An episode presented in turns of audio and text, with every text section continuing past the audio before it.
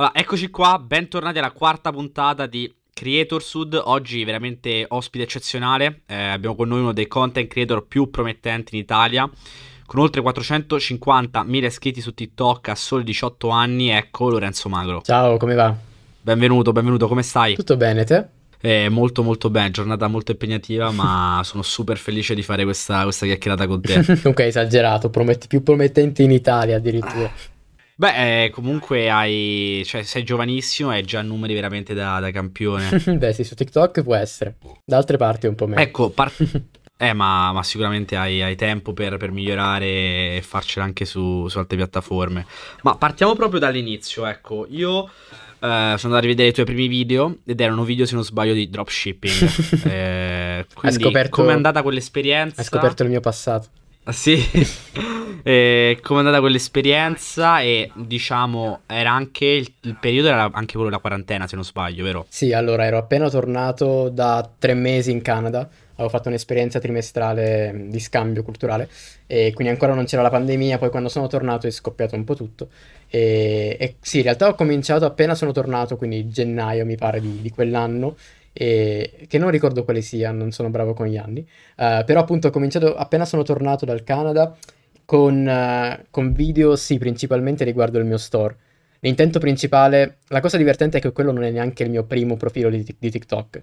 Io avevo un profilo principale dove pubblicavo contenuti magari anche motivazionali, stile insomma quelli che faccio ora un pochino fatti peggio, eh, e poi avevo un secondo profilo che avevo aperto solo per sponsorizzare il mio store per così dire, di dropshipping di lampade LED prese da AliExpress.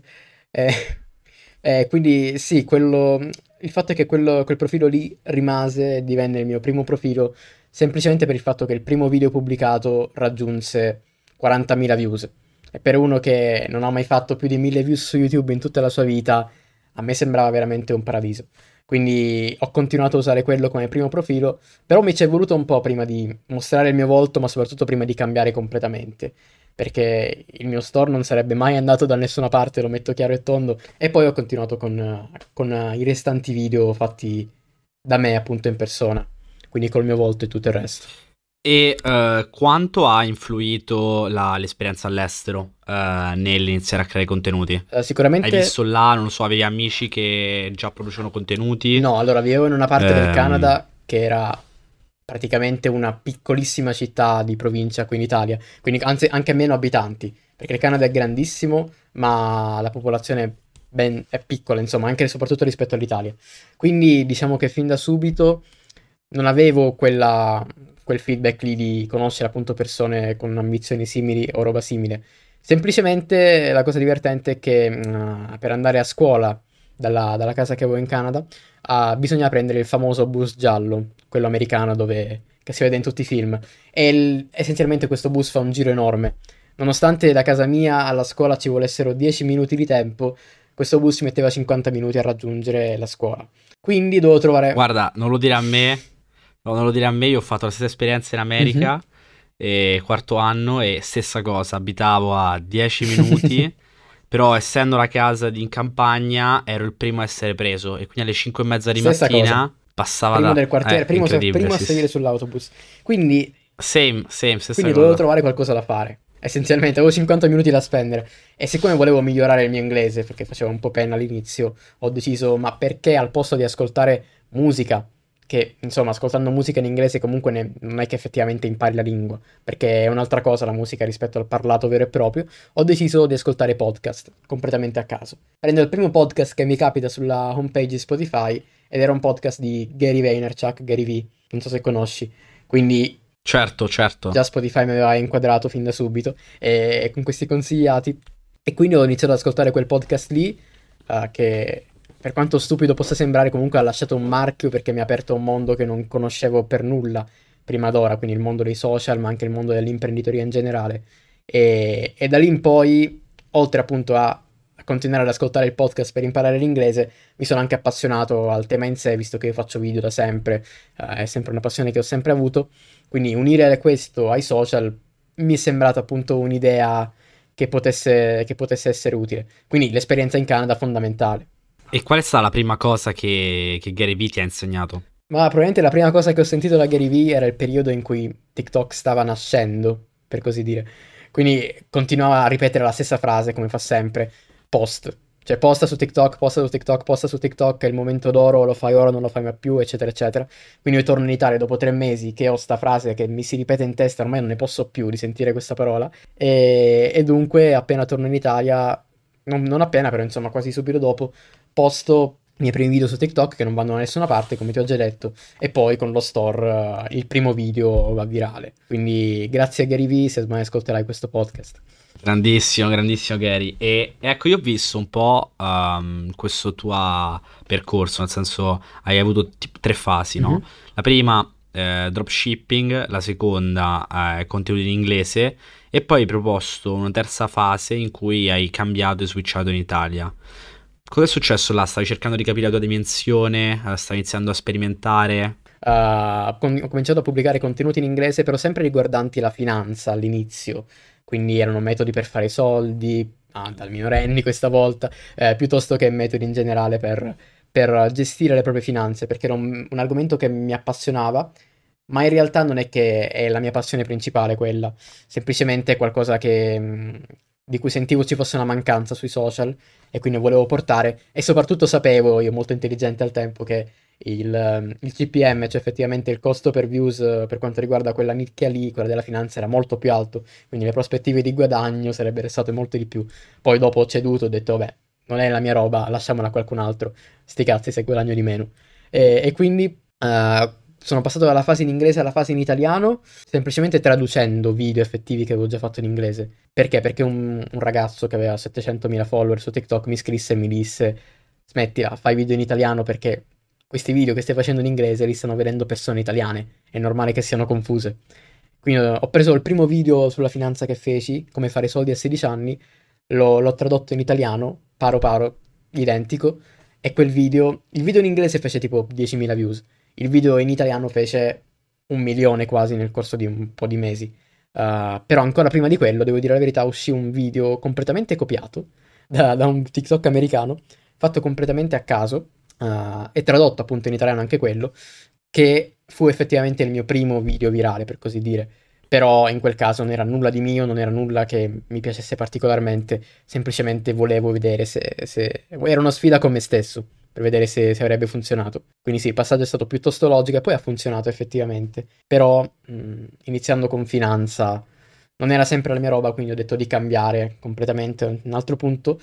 E, e poi in realtà ero un po' confuso in quel periodo.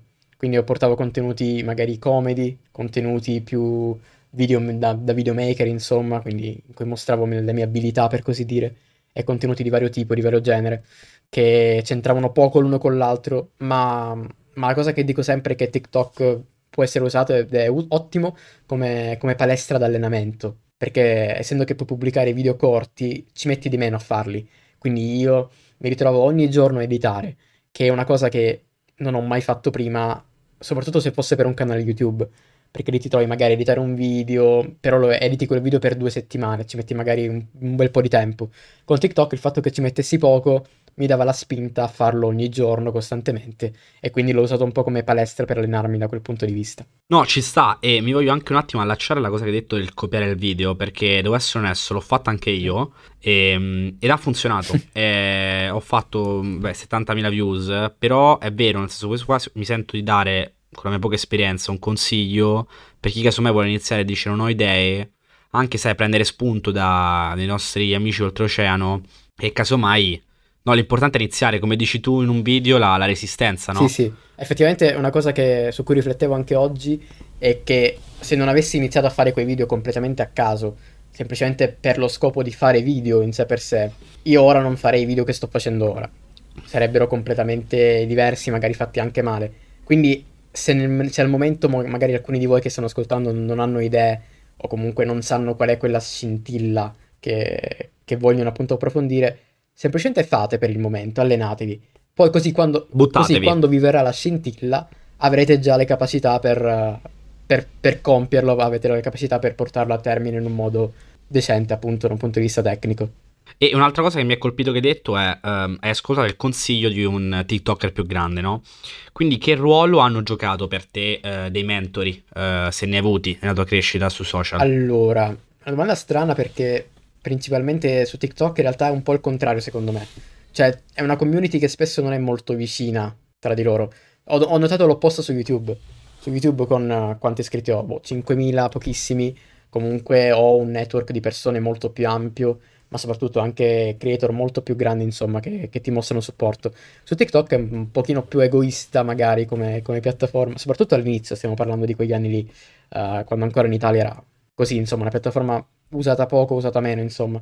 E quindi al tempo... Mh, quello fu l'unico creator che mi contattò, per così dire. Eh, poi in seguito ci furono altre conoscenze, per esempio Giovanni, Giovanni Arena, che, fa, che è un travel creator, e con cui al tempo appunto siamo cresciuti insieme, per così dire, ci siamo dati consigli a vicenda, eccetera. Però devo dire che su TikTok è stato raro trovare rapporti del genere, eh, molto più facile su altre piattaforme. Come mai?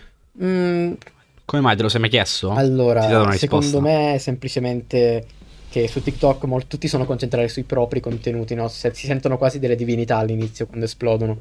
Quindi pensano i miei video sono perfetti, è inutile che vado a chiedere consigli ad altri, è inutile che, che mi informo, tanto sono perfetti già di così. E la verità è che no, non è così. Ascoltare dei feedback, ascoltare delle altre persone anche più piccole di te come i numeri, ma soprattutto più brave, magari più esperte, può portare una crescita. E quello l'ho capito fin da subito, soprattutto perché non mi era mai successo di, dire, relazionarmi con persone che da un punto di vista numerico avessero più importanza di me, insomma, fossero ben più influenti. E sicuramente ho capito fin da subito come siamo uguali, cioè non c'è alcuna differenza tra queste due persone, se non quel numero in sé. L'unica differenza magari è che quella persona ha avuto magari più esperienza o comunque ha, ha capito qualcosa in più che, che è quel qualcosa che magari può servirti per esplodere. E chi sono le persone che tu indirettamente, eh, da, cui pre- da, cui tu indirettamente prendi spunto? Allora, ti posso dire momentanea, cambiano costantemente. Quindi ti posso dire al momento le mie ispirazioni più grandi per quanto riguarda YouTube. Allora partiamo, partiamo dall'inizio. Mm-hmm. Quali sono stati i creator che all'inizio ti hanno fatto venire la voglia di dire cazzo, voglio farlo pure io? Allora, all'inizio io, prima ancora di aprire TikTok, seguivo già uh, YouTube America, cioè io ho sempre seguito YouTube principalmente, quindi seguivo Peter McKinnon che crea contenuti di videomaking, Mattia Poia, anche lui stessa cosa, e, e sì, in generale seguivo sempre creator americani che creavano contenuti appunto in queste linee, riguardo il videomaking, la fotografia, che alla fine è quello che mi, che mi è interessato da sempre. Casey? Casey, sono arrivato tardi per Casey, nel senso che lui faceva vlog nel 2015 forse, quindi al tempo avevo, ero più interesse, ero più piccolo essenzialmente, quindi avevo più interesse per il gaming, eccetera. Uh, certo. Poi in seguito ho cambiato. E... Però Casey l'ho recuperato tutto dopo. Una maratona di tutti i vlog in seguito, uh, così come David Dobrik, stessa cosa. Anche lui ha fatto una maratona dopo. Uh, quindi sì, al tempo... Stessa cosa, perché sono, sono proprio travolgenti, sì. no? Cioè, proprio addictive. Sì, sì guardi uno, Dobrik. caspita, fammi andare a vedere un altro. Sì, sì. Sì, sì perché poi, capito, la durata molto corta pam pam pam pam pam, bellissimo. Sì, sì, Dobrik ha questo effetto di dopamina quasi, cioè alla fine che guardi un video non, non puoi non cliccare sul successivo, è una cosa assurda. No, assolutamente. Mm-hmm. Assolutamente. Che poi non, non dà, a me non dà tipo una sensazione di tempo perso o procrastinare, perché oggettivamente te ne esci con una risata. Sì, sì, sì, certo. Eh, quindi ne trai beneficio. Sì, sì. E poi anche un fatto lì di durata dei video. Ci sono video brevi, 4 minuti, che in confronto a TikTok sono lunghi effettivamente, però al tempo erano brevi per YouTube. Certo. Uh, e, e, quindi il fatto che siano brevi quasi quasi ti fa sentire come se tu non abbia visto un video intero, hai visto metà video. Perché normalmente i video sono 8 minuti. Quindi è normale che sei più portato ad andare a vedere il prossimo subito. Uh, e poi alla fine finisci per vederne 10. Quindi finisci per vedere molti più minuti di video rispetto a quando vedi un video normale da 10 minuti eppure ti sembra di aver visto semplicemente due video. Quindi è un fattore, certo. un fattore che funziona particolarmente quello. E a me mi è piaciuto molto un video in cui tu dici uh, scrivo una lettera al me del futuro mm-hmm. e qui ti volevo chiedere un po' riguardando indietro um, quello che avevi scritto, no? Cosa ne pensi? Cosa, cosa è cambiato? Allora, quella lettera la scrissi... Ok, era tipo uno dei primi video effettivi che feci in italiano e che andarono effettivamente bene. Uh, quindi sicuramente mi auguravo di continuare a fare questo, quindi sono contento di star continuando a farlo, anche se in forme diverse. Uh, e soprattutto, in realtà dentro di me al tempo sapevo già che volevo approdare, per così dire, su YouTube. Era sempre stato il mio obiettivo. TikTok lo consideravo più una, una pedana d'accesso, per così dire, perché senza TikTok non avrei mai iniziato a fare video su YouTube. Cioè, la, la, non mi sembrava semplicemente possibile che tu potevi pubblicare un video e in qualche modo quel video poteva essere visto da persone se tu avevi zero, zero iscritti, zero follower, eccetera. TikTok mi ha aperto gli occhi e poi, grazie a quello, ho imparato che si poteva fare. Quindi sono contento, diciamo, che, di aver continuato a farlo e quindi il me del passato sicuramente sarebbe fiero, secondo me. Ok, dai, dai, dai. E sempre in un altro video eh, mi è rimasta molto impressa una frase in cui dici che TikTok è come un album di ricordi, no? Mm-hmm. E quindi ti chiedo, che ricordi stai creando? Se, se, pensi da qui, non lo so, a dieci anni e riapri questo album, uh, quali sono le, le, storie che stai costruendo? Allora, per quanto riguarda TikTok potrebbe essere molto più generale, cioè effettivamente io dopo già due anni da quando ho fatto quei video, molti non me li ricordo più come ti ho detto, erano semplicemente un allenamento per me, quindi il fatto di averli fatti al tempo e senza un particolare significato magari più profondo, per così dire, uh, ora me li fa un pochino più scordare, quindi non, non, c'è effettivamente un ricordo vero e proprio, è più un qualcosa, è come se mi ricordo di aver fatto 10 video quando in realtà ne ho, fatto, ne ho fatti 200. Per quanto riguarda invece YouTube è più una cosa molto più, un legame molto più profondo, semplicemente perché creo quello che voglio creare in quel momento, quindi eh, e soprattutto inserisco dei, dei, significati ultimi che sono più profondi, quindi lo tengo come un album ricordo, soprattutto per far sì che in futuro io possa andare a vedere come, in che modo pensavo e cosa appunto pensassi appunto quando avevo 18 anni. Che è una cosa, tra l'altro, uh, che faccio da ormai un anno, dal primo gennaio, ho scaricato un'applicazione appunto che ti permette di catturare un secondo al video, un, un secondo al giorno. Quindi tu per ogni giorno puoi registrare un secondo di video e alla fine dell'anno avrai un video di 360 secondi uh, che riassume l'anno intero. E la cosa interessante è che per ogni giorno puoi mettere anche una descrizione di quel giorno. Quindi io se ora volessi, uh, prendendo una data a caso, potrei andare, scrollare e trovare i miei pensieri quel giorno lì. Quindi cosa stavo pensando, quali erano le mie paure. Quindi sì, così come i video, anche questo sorta di journaling mi aiuta un attimino a tener conto Pazzesco, facciamo un attimo un po' di promo gratuita a quest'app che mi sembra una figata. Allora, Come si chiama? Si chiama non è una promo, però si chiama One Second Every Day, 1SE. One Second, sì sì ragazzi, non è, non è una promo, non ci pagano, però Tra l'altro, mi sembra una bella se idea. Se vuoi esportare eh. il video senza il Vai. marchio, devi pagarli. Quindi io mi sa che alla fine gli dovrò okay. pagare 50 euro per, per prendere sto video, di... però va bene, vale la pena. Quindi aspetta, One Second Every sì, Day. Sì. Ok, ok, dai, top. Guarda, inizio a farlo anche io, mi ha dato veramente una bella idea. Eh, bello, bello. E senti, un'altra cosa che ti volevo chiedere un po', eh, sei un creativo. Come, come, ti vengono le idee? Qual è il tuo processo creativo? La cosa strana è... E soprattutto, fai fatica a avere idee? Mm-hmm. Allora, io non mi sento un creativo, cioè non mi sono mai sentito un creativo. La cosa strana è che tutti appunto me lo dicono, però non è qualcosa che ho mai sentito come mia, fin da quando ero piccolo. Però come... Perché come la vedi tu la creatività? Allora, io da piccolo ho sempre detto di non avere creatività e me lo ricordo precisamente alle elementari quando le maestre chiedevano di fare il disegnino. Io dicevo no, non ho creatività, se mi dici quello che devo disegnare te lo disegno. Uh, quindi non so per cosa sia successo nel corso degli anni, forse semplicemente perché non ero bravo a disegnare, uh, però in ogni caso la creatività la vedo anche da un punto di vista più razionale, più logico, quindi mi, mi, interessa più l'aspetto logico dei video che può essere il significato ultimo che trasmetti, quindi come lo trasmetti effettivamente. Quindi a me piace molto uh, come fase effettivamente di, di, realizzazione dei video quella del montaggio, che è la fase più razionale, più logica fra tutte. Cioè tu hai quel computer davanti a te e hai una, sì, una, una possibilità infinita di cose che puoi fare con quelle clip, però effettivamente tutto si richiude all'interno di questo schermo. Quindi eh, ti senti un attimino più, più razionale da questo punto di vista, nonostante ci sia comunque tanta creatività che, che si vada a inserire. Quindi non mi sento effettivamente un creativo anche se sono, anche se appunto mi vengono idee spesso creative. Uh, e le idee appunto, le, beh, le idee sono un problema spesso, ma quello per tutti, uh, cioè che spesso non vengono, spesso vengono. Ho letto in un libro appunto recentemente che uh, l'ispirazione non esiste, cioè l'ispirazione è una scusa che ci, che ci inventiamo per quando decidiamo di metterci lì alla scrivania e scrivere qualcosa. Quindi recentemente quello che sto facendo è mi siedo alla scrivania, faccio finta di avere ispirazione e poi scrivo. Così automaticamente la mia mente pensa di avere l'ispirazione quando in realtà non ce l'ha. Quindi un attimino la prendo in giro per far sì che possa, che possa scrivere qualcosa.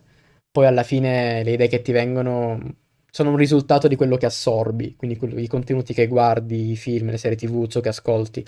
Quello che, quello che faccio sempre è assorbire prima e poi emettere dopo quello che mi viene in mente. E um, mi allaccio un attimo al discorso che hai detto no, del sedersi ed essere presenti, perché proprio in un podcast di Colin e Samir eh, avevano parlato una forte creator, lei diceva io non è che sono creativa, io sono costante. Ogni giorno mi siedo, eh, ogni giorno mi presento alla scrivania e alla fine escono le cose. Mm-hmm. Allora, non mi ricordo il nome della creator, però ce l'ho presente il podcast. No, neanche io. devo dire che quel podcast è stato. Quella, quell'episodio è stato interessante, per un attimo mi ha sconvolto. Cioè, molte delle cose che ha detto non, non le ritrovo mie in un certo senso. Quindi molto particolare come ragazza, molto interessante. Quindi l'idea di sedersi e di essere costanti uh, di contro l'idea di essere, come dire, qualitativi, perché alla fine è sempre una questione quantità-qualità, quindi quale tra le due deve prevalere. È un'idea importante perché se non ti siedi effettivamente non tirerai mai fuori qualcosa. Quindi dare quella spinta iniziale per scrivere un qualcosa e per per, uh, per, emettere un'idea è sicuramente importante. Se non c'è quello stimolo in, per- in, primo luogo, non creerai mai niente. Quindi è importante, però allo stesso tempo, calma, le idee possono essere un pochino ballerine, quindi se in quel momento non hai ispirazione e scrivi qualcosa di terribile, eh, non è che lo devi per forza realizzare, puoi anche cancellarlo e, e provarci di nuovo il giorno dopo. Perché alla fine eh, noi sottovalutiamo molto quello che possiamo fare cioè sopravvalutiamo molto quello che possiamo fare in una giornata.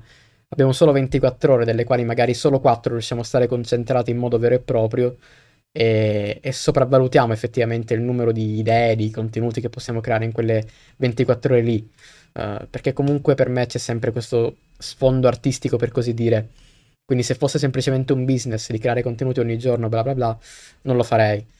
Ed è per questo anche che al momento non monetizzo assolutamente nulla. E al di fuori di YouTube, qual è l'arte che, forme di arte che ti piacciono e ti ispirano? Ma appunto il videomaking è l'arte che al massimo appunto mi, mi, piace di più. Poi in realtà, devo dirti la verità, nessun'altra in particolare. Facevo musica da piccolo, quindi la musica mi piace ascoltare, ora non mi piace più, non mi piace più suonare effettivamente il pianoforte, però uh, ora in questo momento, ma ormai da anni, è, è il videomaking che è sempre stata una costante, quindi l'arte di fare film, l'arte di, dei, dei, degli effetti speciali, per così dire. Da piccolo passavo un sacco di tempo a capire come facevano gli effetti speciali nei film uh, e riuscire a ricreare questo in parte tramite un computer di, di 9 anni fa sicuramente è di grande stimolo. E uh, mi viene in mente questa domanda, no? Um, nella tua testa c'è per caso un obiettivo che quando lo raggiungerai ti senti di poter dire I made it? Allora, per quanto sia importante settarsi degli obiettivi, penso che un difetto, il mio difetto è che appunto non penso di arrivare mai al punto in cui dirò ce l'ho fatta, basta, ho finito. Quindi è un mio difetto perché effettivamente uh, è grave come cosa, cioè dovrei trovare un qualcosa che, a cui puntare e poi rilassarsi un attimo.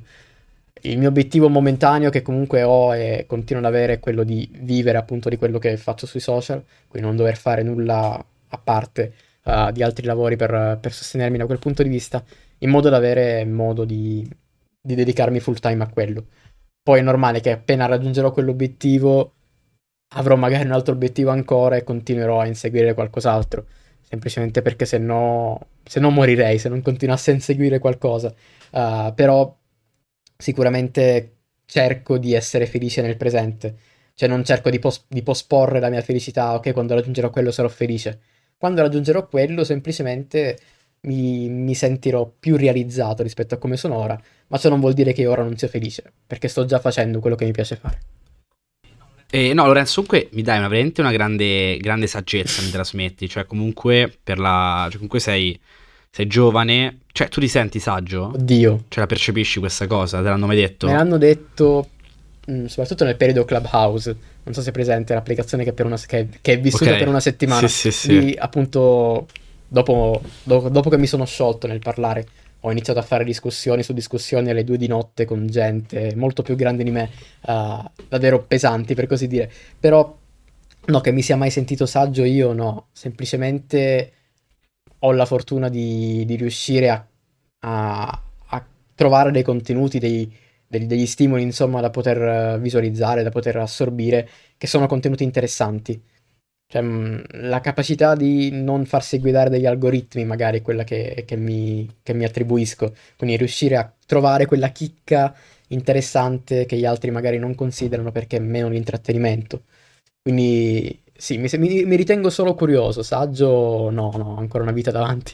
E, ed ecco, mi, mi, piace questa cosa che hai detto, no, del non inseguire l'algoritmo. Mm-hmm. Sono curioso di chiedere a una persona che comunque ha raggiunto 450.000 followers, no? Quali sono i pericoli, i primi pericoli che arrivano quando uno raggiunge comunque una certa, tra virgolette, fama? Le distrazioni che possono arrivare che ti fanno casomai sviare da quello che è il tuo focus iniziale. Mm-hmm. Allora, in questo caso sarebbe stato... Quali sono sì. i primi campanelli sì, allarme? In questo caso sarebbe stato utilissimo avere un mentore vero e proprio al tempo di TikTok perché ho dovuto fare degli errori in prima persona e poi imparare da quegli errori. Quindi ringrazio di averlo fatto al tempo e non ora, però appunto ho capito che inseguire l'algoritmo può essere davvero pericoloso. Pericoloso sia da un punto di vista di salute mentale, ma pericoloso anche da un punto di vista di persona, cioè rischi di non avere più una vita quasi. Quindi inseguire... Per inseguire algoritmo, mm-hmm. cosa, cosa intendi? Allora, nel caso di TikTok, soprattutto inseguire i numeri, inseguire le visualizzazioni, cioè non creare contenuti che vuoi creare, creare contenuti che sai possano funzionare quello è un pericolo perché ti porta a ragionare come un robot. Cioè ogni giorno tu sei lì, ti, ti concentri, guardi cosa funziona, lo ricrei a modo tuo, eccetera, eccetera. Che, che, è qualcosa che non ti porterà effettivamente da nessuna parte perché dopo un anno sarai completamente esausto da un punto di vista mentale, da un punto di vista fisico e non avrai più modo di creare altro. Mentre se ti concentri sul far funzionare quello che vuoi creare è già una cosa diversa perché, perché al tempo feci questo errore di inseguire i numeri per così dire. Uh, ci sono video che non hanno senso di esistere sul mio profilo, uh, anche su YouTube in realtà, che in realtà ho cancellato. C'era un video cui, che si chiamava Come sono andato virale su TikTok in 24 ore, che ora non esiste più, uh, in cui il mio unico scopo era fare numeri. Cioè in quelle 24 ore mi sono posto l'ideale di raggiungere quanti più follower, quanti più numeri possibili. Ed effettivamente quel giorno feci qualcosa come 40.000 followers in un giorno. Che è assurdo. Ma erano followers che non avevano senso. Erano dei video che non avevano senso. Era quello che non volevo effettivamente fare. Quindi sì, il pericolo è dietro l'angolo. E quello che mi consiglio, quello che consiglio a tutti quelli che vogliono addentrarsi in questo mondo è uh, di sperimentare sì, ma di capire in primo luogo quello che vuoi fare te.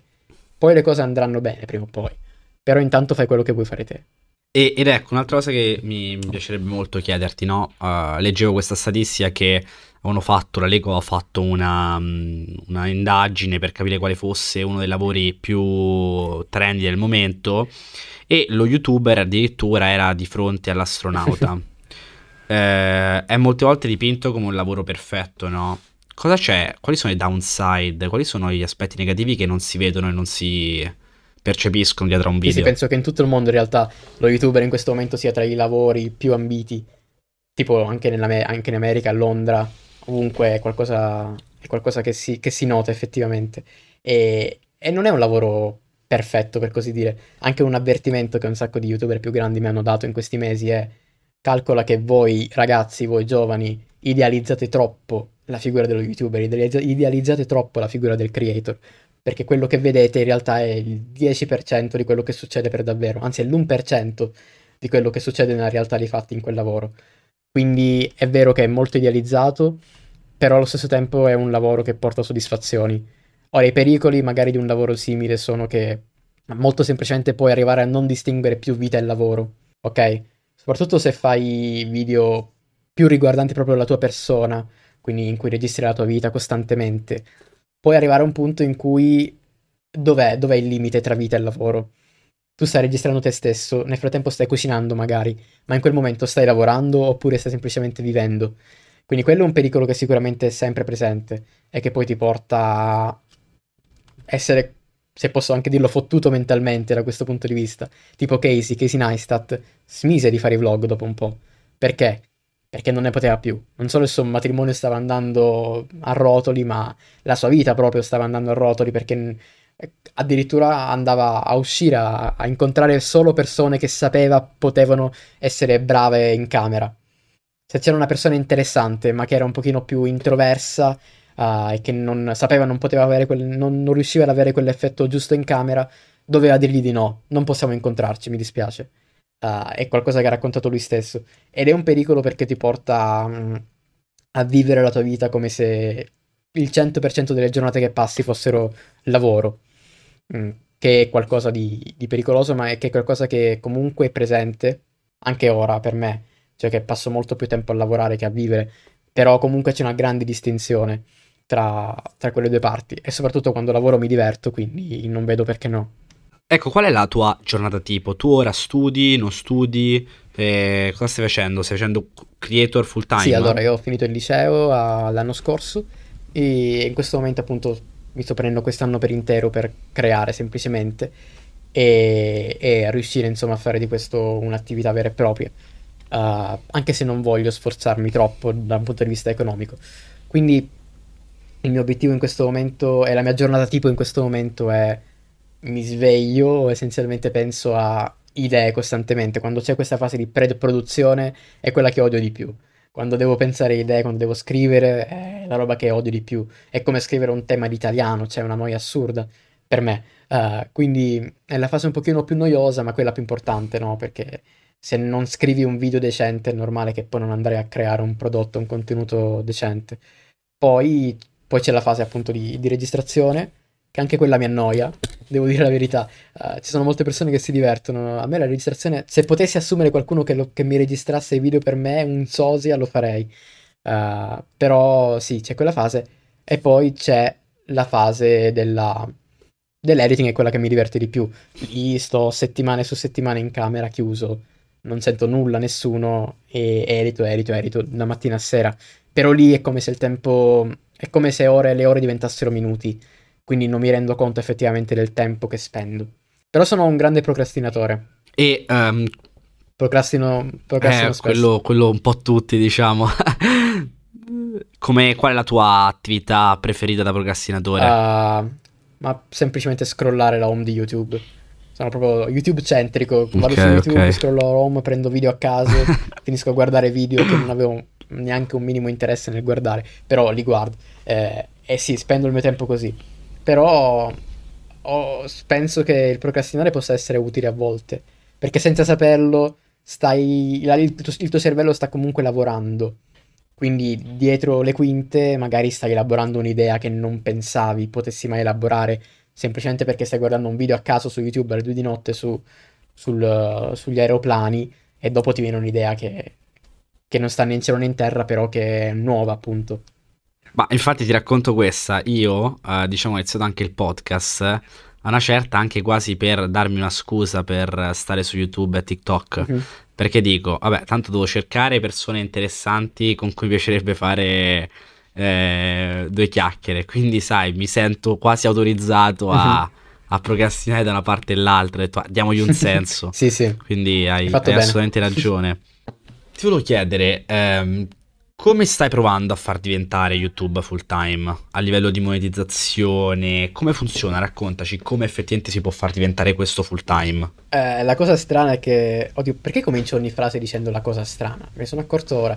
In ogni caso, eh, il fatto è che per far diventare YouTube un lavoro, secondo me devi fare tutto l'opposto di pensare che quello sia un lavoro. Quindi i soldi devono essere una conseguenza. Se i soldi diventano l'obiettivo, automaticamente non ti, più, non ti, stai più godendo quel lavoro in sé. Quindi quel, quello che sto facendo in questo momento è di fregarmene. Come al tempo con TikTok, io creavo, passavo 6-7 ore al giorno a editare, a creare, eccetera, eccetera, senza alcun prospetto economico e senza alcuna volontà di vendere i miei video a brand che non volevo avere assolutamente. Quindi al momento quello che faccio è di creare, creare, creare. Eh, avendo però in mente un obiettivo preciso, cioè avendo in mente un, um, un qualcosa, un valore principale che voglio trasmettere, ma soprattutto un tipo di video principale. Quindi non dico affidarmi a una nicchia, però semplicemente a avere, creare il mio canale come fosse un canale televisivo che trasmette solo video di natura, che trasmette solo video di, di un qualcosa. Quindi tu quando vai su quel canale sai che stai per ricevere quel qualcosa. È una, una garanzia, per così dire. Uh, quindi se mai volessi anche creare contenuti diversi lo farei su un altro canale, non lo farei su quel canale, questa è una cosa importante secondo me. Uh, e quindi economicamente sto cercando di non pensarci proprio uh, e, e, aspettare che sia che possa creare delle mie realtà da un punto di vista di, di attività, quindi che possano, essere, che possano essere corsi, che possano essere anche solo dei prodotti appunto da, da vendere e sia anche di collaborare con, solo con brand con cui intendo collaborare che in realtà è qualcosa che già faccio, uh, però non retribuito al momento, perché da un punto di vista numerico ancora non ci siamo, ma è qualcosa che già, mh, che già faccio e che sfrutto per creare dei contenuti un pochino più costosi. Quindi lascio che magari il brand paghi per quel contenuto e io poi inserisco la pubblicità. Questa è una cosa che può essere utile, non, non la faccio troppo spesso perché sennò diverrebbe esagerato. Però sì, l'obiettivo finale è quello di far sì che i soldi diventino una conseguenza. Per il resto per ora mi mantengo facendo altro, quindi editando per altri o appunto creando appunto video per altri in generale e sfruttando quella mia skill anche da qualche altra parte. E che attività, hai parlato di attività, che attività ti piacerebbe creare? Ma... Hai già qualche mm, idea? Allora, la, cosa, la prima cosa che mi viene in mente è un corso di editing, semplicemente perché so che è qualcosa che la gente vuole, di cui la gente ha bisogno per così dire, uh, perché in italiano ce ne sono pochi di materiali validi da questo punto di vista. Quindi un qualcosa in cui effettivamente analizzo il mio stile, analizzo uh, non solo da un punto di vista tecnico, perché quello può essere utile fino a un certo punto, ma soprattutto da un punto di vista teorico, uh, come andare a creare un contenuto che, che funzioni. Ovviamente per fare un qualcosa del genere voglio aspettare ancora un po', voglio maturare ancora un po' da quel punto di vista e soprattutto mm, in un certo senso avere una garanzia che quel metodo, che quella teoria funzioni. Perché se tu guardi, se c'è un canale con 5.000 iscritti ti fa un corso di editing, uh, è diverso dal, da un canale di 200.000 iscritti che te lo fa fare, nonostante magari l'editing sia, sia meglio sul canale da 5.000 iscritti. Semplicemente perché nel secondo caso è una garanzia. Sai che quel qualcosa ha funzionato nel suo caso e quindi potrebbe funzionare anche nel tuo. Quindi sì, quella è l'attività innanzitutto principale. E poi mi piacerebbe anche espandermi al di fuori cioè nel senso di creare un qualcosa che possa funzionare al di fuori della mia immagine, avere un qualcosa che nel corso del tempo possa espandersi anche senza che io necessiti di fare video.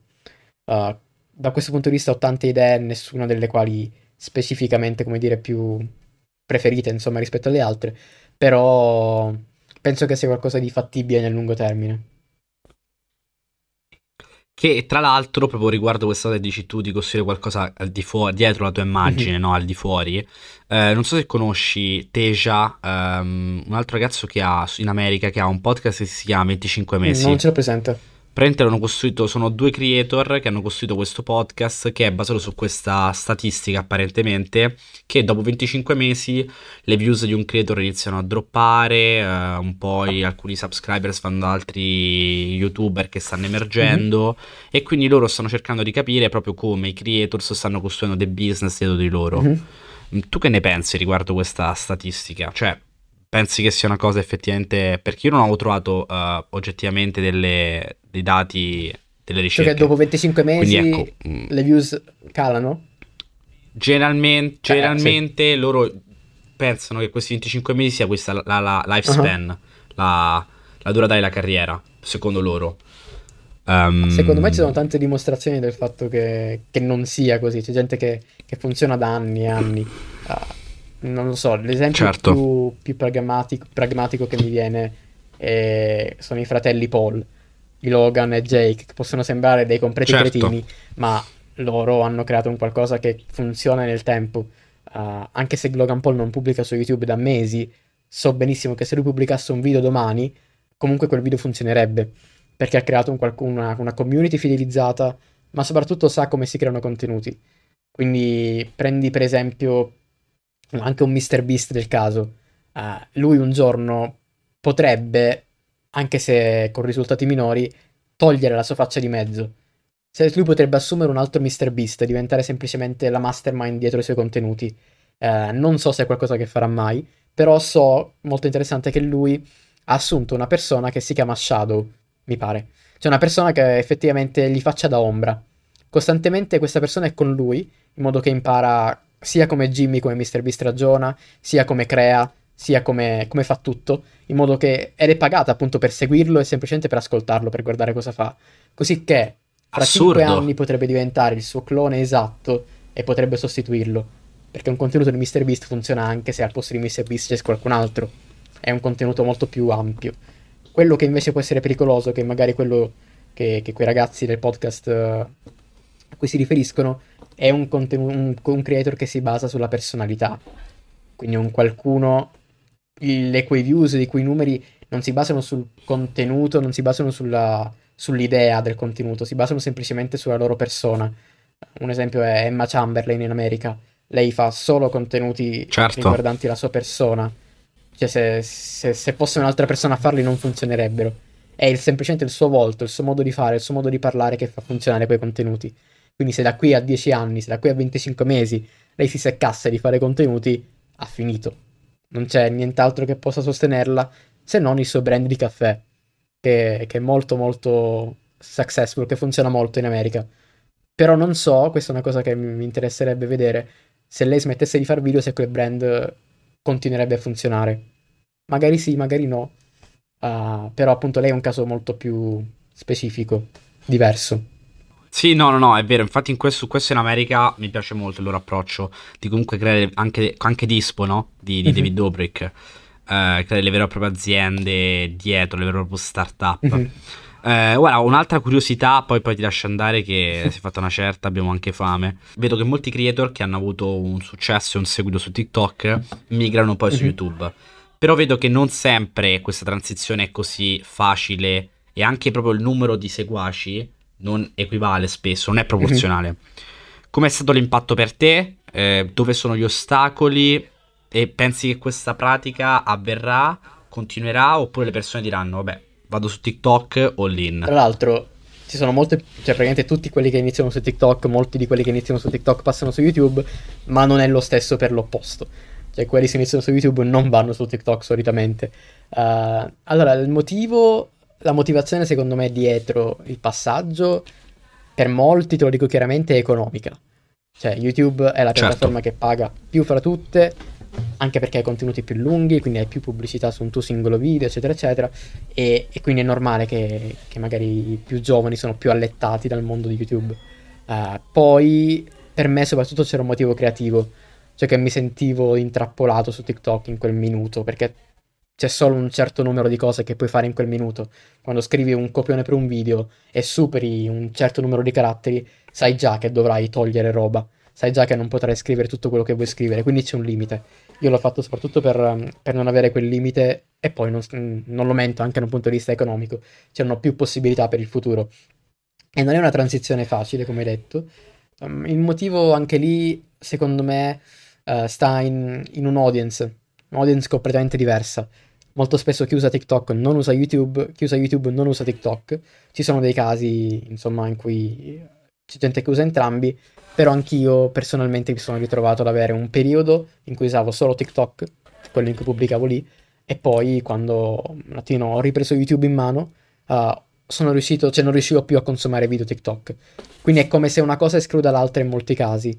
Uh, infatti, nel periodo in cui guardavo solo TikTok non riuscivo a guardare video di 5-10 minuti che ora mi sembra stupido perché ora guardo video di 30-40 minuti, ah, eppure mh, mm, sì, è una questione anche di abitudine.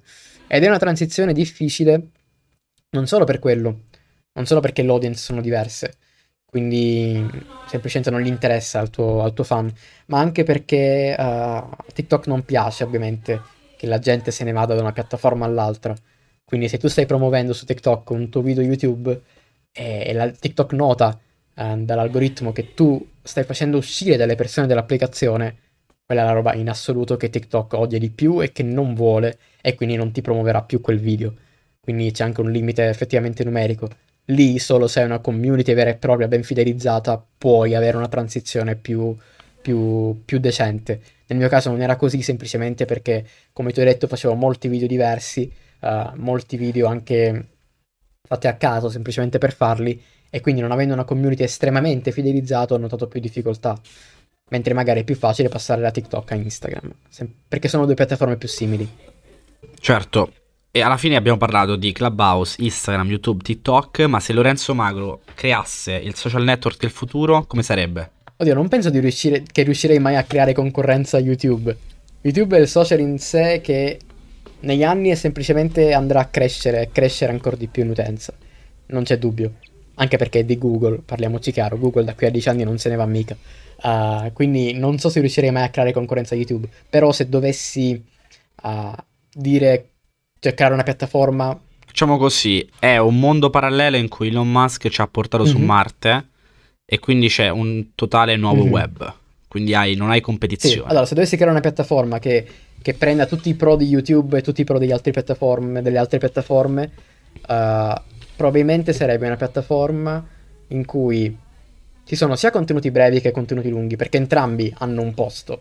Quindi, però sono due sezioni completamente separate. Non come YouTube ora che ha Shorts, che è un menu, menu che ti appare fin da subito e che quasi puoi confondere per, per la sezione tendenze. No, dovrebbero essere completamente separati. Nel senso che tu apri l'applicazione e ti dice cosa vuoi consumare, lunghi, brevi, scegli e tu scegli. Ma poi soprattutto dovrebbe essere una piattaforma dove uh, c'è una maggiore... Del tipo, sei sulla metro oppure sei mh, tra una classe e l'altra e hai 5 minuti? già quello cambia molto. Quanto tempo hai? Uh, secondo me sì, appunto, anche quello, cioè creare capire le abitudini delle persone, ma soprattutto stavo dicendo avere anche la possibilità di supportare i creator economicamente in un modo più, più, più giusto, uh, nel senso che non devi necessariamente avere video lunghi o avere video estremamente, come dire, frequenti per, per avere una, una monetizzazione più ampia ma creare dei contenuti che abbiano un impatto. Però mi rendo conto che da un punto di vista di business economico per una piattaforma è più difficile. Una piattaforma si basa solo sul tempo che lo spettatore passa su di essa. Però in un mondo utopico magari ci sarebbe una piattaforma che paga in base, in base a, a quanto impegno e a quanta ispirazione vai a creare nelle persone. Dai, speriamo che ci sia qualche investitore quale startup che ha ascoltato ed è pronto a scrivere un bel check a Lorenzo. Eh, detto ciò, uh, io ho solito le mie domande, è stato un piacere. Veramente ho imparato piacere tantissimo, mio. ti ringrazio, grazie mille e nulla ragazzi, un abbraccio, alla prossima, dai ciao, ciao.